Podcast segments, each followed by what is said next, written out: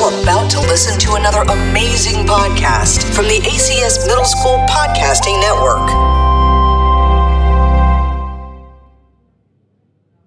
Hello, hello. My name is Webb Herbert here from ACS, of course. Um, I'm in seventh grade, and this podcast will just be me talking about a few things. I do not have an interviewer, unfortunately. But the first thing I'm going to touch upon is why soccer or football, whatever you want to call it, is worse than basketball. Number one.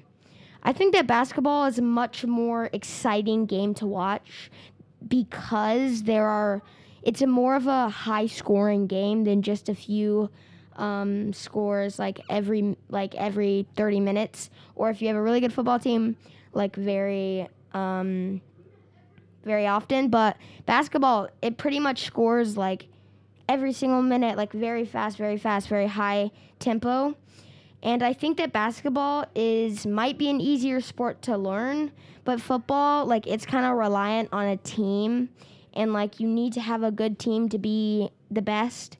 And in basketball, there has been exceptions to that, like obviously Michael Jordan, and he carried the Bulls, and then obviously um, Scottie Pippen, and um, the other one I can't um, remember his name, Dennis Rodman. Dennis Rodman. Um, like so that's one of the reasons why I think basketball is better. Just to summarize, like to summarize that, I think basketball is more fun to play because you have a higher opportunity to score every now and then than in um, football or soccer when you score like it's not very often. Um, and I also like the overtime aspect of how basketball works. If a game is tied at the end of the, if a game is tied at the end of the time, it'll go into an overtime and an overtime and overtime. In football, it just comes out a tie, and then that's like, well, then why am I even playing if I'm just gonna tie with the team? I either lose or win. That's how I think. Um, another reason why I think basketball is better is because, like, your teammates, like, can like it's you can in football like. If you're playing a position, you're kind of really like you're either bad or good at that position and not very like well known with the other positions. But in basketball, if you're like tall and big, you can play any position. And it doesn't take that long to learn. You just have to be the best at it. And if you have to have that mindset, I think basketball is easier to practice because with football, you kind of need a team to practice with. And in basketball, you can just go out, shoot.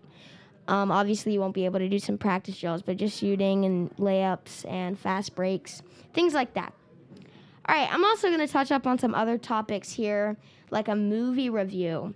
The Batman, the new Batman movie, just came out a week ago, and I actually went and saw it with some friends. And I'm going to review it and not give away any of the plot. So if you guys want to go see it for yourself, um, please do so. So we know the main movie is about Batman, and we see in the first bits of the trailer that the main kind of villain is the Riddler, which is a well-known, well-known villain to the Batman, and how like he has his relationships to the Batman, and like he goes back into all of the comics and things like that. Um, I do think the actor for this Batman is good.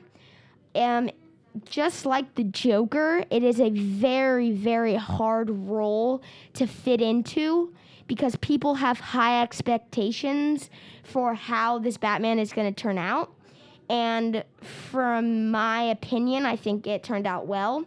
Um, all the Batman movies have other great success rates, and it's very hard to find an actor and kind of bank on that person to fill up to the big shoes and I think this actor um, did a great job of that.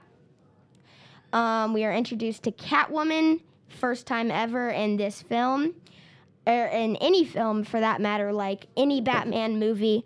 I think that it's really cool how they um, thought of her and the actor they chose is perfect.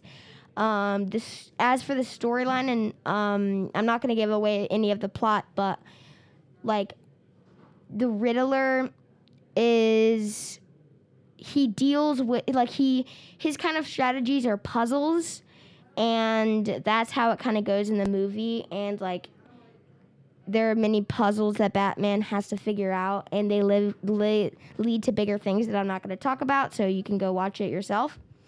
And yeah, I just think the overall movie is great it definitely lives up to the expectations. If you if you're a Batman watcher, you will know that in one trilogy there is Batman Begins, The Dark Knight, and The Dark Knight Rises.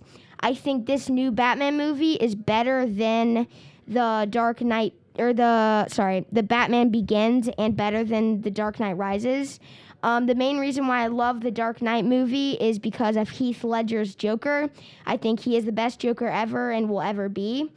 Um, so it just doesn't live up to those, but it definitely beats the other two out of the three in that trilogy. And I hope to see more from that movie, fr- this movie franchise, and continuing the actors that played Batman or the actor that played Batman. The next thing I'm going to talk about um, is how I think the world would look in 30 years or 50 years. So obviously, I I will definitely not know. It's impossible for me to tell right now. It will not be. It will be possible when I am 50 years old or 63, which is 50 years from now.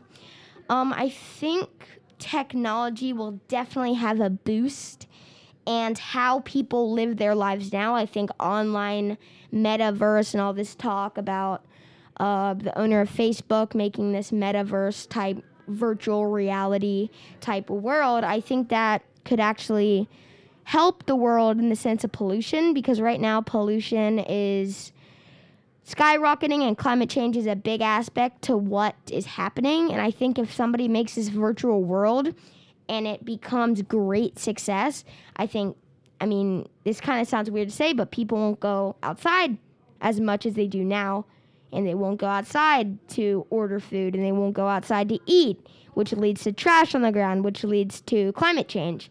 So I think that um, that could be really cool to see and just see how maybe the um, positive um, causes and effects and then the negative causes and effects happen with that.